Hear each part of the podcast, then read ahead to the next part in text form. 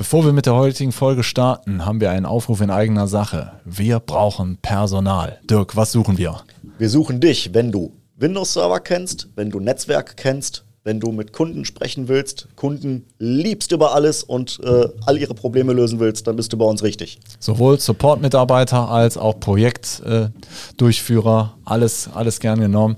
Bewerbt euch bei uns. Äh, wir sind ein netter Haufen. Schreibt am besten eine E-Mail an karriere.hthgruppe.de. HTH-Gruppe als ein Wort. karriere.hthgruppe.de. Bewerbt euch. So, und jetzt viel Spaß mit der Folge. IT-Security treibt uns alle um. Heute nochmal das Thema moderne Firewalls. Wir bringen euch auf den aktuellen Stand und räumen ein bisschen aus den Kommentarfeldern etwas in unsere heutige Folge mit rein. Ja, liebe Zuhörer, liebe Zuhörer, auch heute möchten wir eure Reaktionen zu unseren Sendungen, zu unseren Sendungen, zu unseren Folgen hier mit einfließen lassen. Thema Firewall ist heute wieder angesagt und ähm, genau, wir stellen uns heute nochmal vor.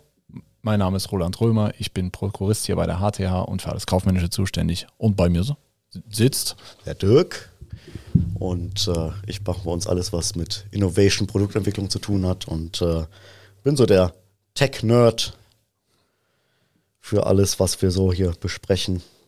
Ja. Gut. Heute wollten wir mal nochmal Firewall-Themen aufräumen. Genau. Weil da gibt es, glaube ich, so ein paar ja, Definitionen, die wir nochmal ein bisschen klarstellen können, beziehungsweise nochmal ein bisschen näher ausführen können. Also die Firewall ist ja, gehört ja, letztlich ist es ein Netzwerkgerät. Kann, so kann man es mal einklassifizieren. Genau. So, und der, die Firewall sollte der letzte kontrollierte Punkt sein, bevor das Internet anfängt. Bevor das Internet anfängt. Also Internet, ja. Firewall, Netzwerk. Und im Netzwerk kann dann natürlich sich auch der Server aufhalten. Äh, Abgrenzung Firewall zu einer, sage ich jetzt mal, Fritzbox ist? Ähm, die Fritzbox ist keine Firewall, sondern ist ein Router, der eigentlich nur den, den Datenverkehr Richtung Internet übersetzt. Und, was kann, äh, ich, was kann ich so managementmäßig auf einer Fritzbox machen? Ja, WLAN-Passwort ist, man kann sich, glaube ich, irgendwie VPN-Zugang, haben sie jetzt irgendwie mit Wireshark noch was Neues da äh, reingebaut. Ähm, ist aber relativ rudimentär. Ich kann, wenn man jetzt die Fritzbox mit einer Firewall vergleicht, ist einer der wesentlichen Unterschiede. Auf einer Firewall kann ich sehr granular Regeln erstellen, welches Gerät wohin sprechen darf. Ja. Jetzt muss man dazu sagen, zu Hause werdet ihr wahrscheinlich keine Firewall haben, sondern auch einen Router, eine Fritzbox, was auch immer. Ja.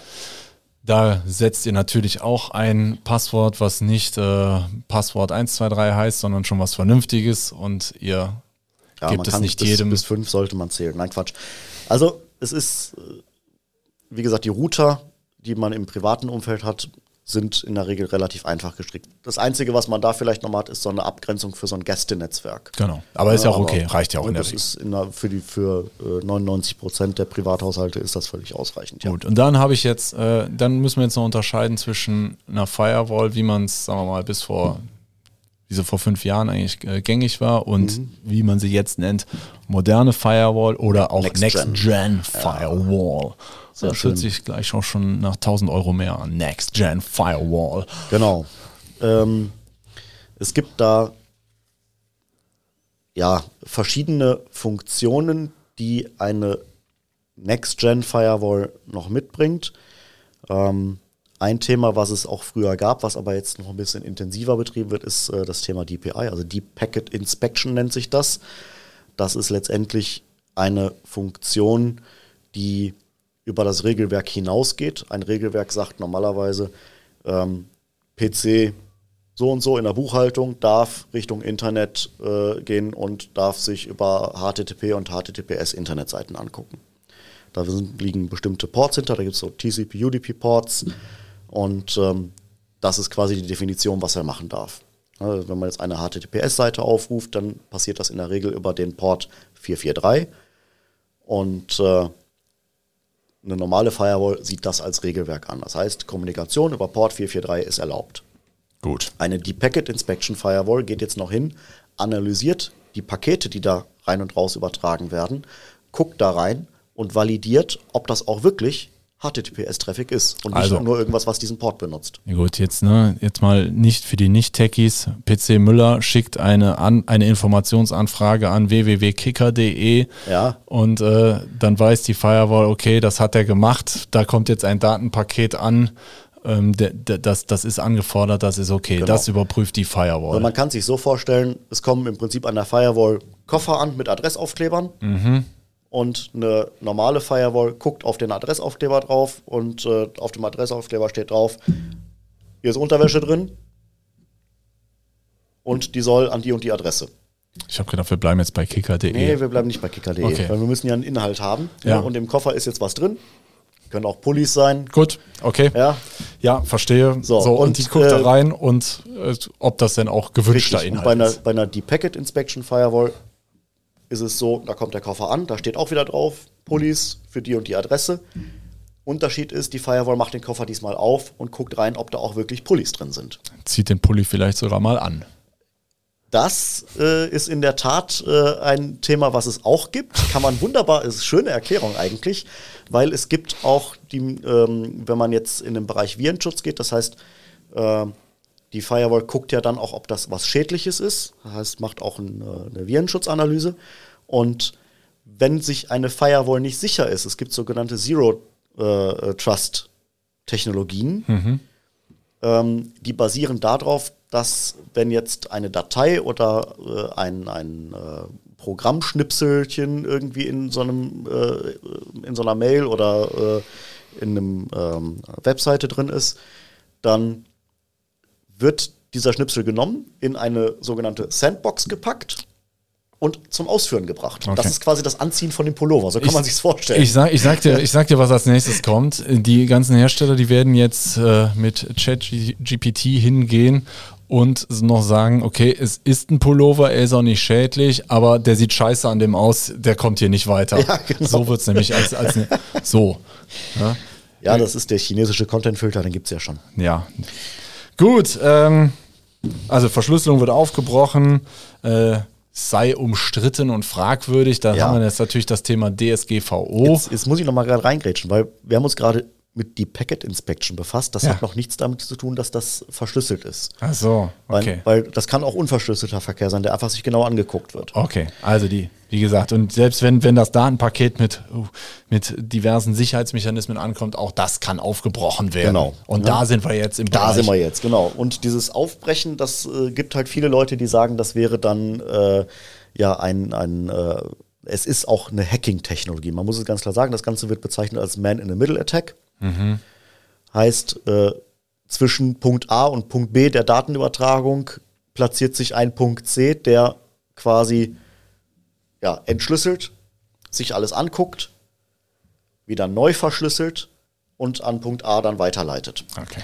Und ähm, das Ding ist halt, das kann ich kontrolliert und legal nur innerhalb eines Unternehmensnetzwerks machen.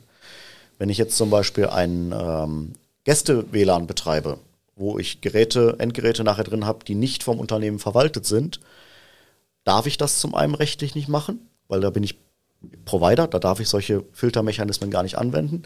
Zum anderen ist es mit einem Gästenetz, was ja ein isolierter Bereich ist, Ist erstmal auch relativ egal, ob da Wunder. irgendein User hingeht und sich auf seinem Smartphone irgendeine Schadsoftware reinzieht und sich damit sein Smartphone schreddert, ist, halt nicht mein die, Problem als ist nicht die Unternehmer. Aufgabe, weil er könnte sich genauso über das 5G-Netzwerk einfangen. Ist einfach ein Service, dass wir Bandbreite dem Gast, dem Gast zur Verfügung Genau. stellen. So. Und äh, im Unternehmensnetzwerk, wo ich vom Unternehmen verwalte Geräte, verwaltete Geräte habe, ähm, kann ich halt hingehen und weil die Firewall zum Neuverschlüsseln ja ein bestimmtes Zertifikat benutzt und dieses Zertifikat muss innerhalb meines Unternehmens als vertrauenswürdig eingestuft werden. Das heißt, das muss ich an alle Geräte verteilen und muss allen Geräten sagen, wenn du Daten bekommst, die damit verschlüsselt sind, ist das in Ordnung für dich. Okay, gut.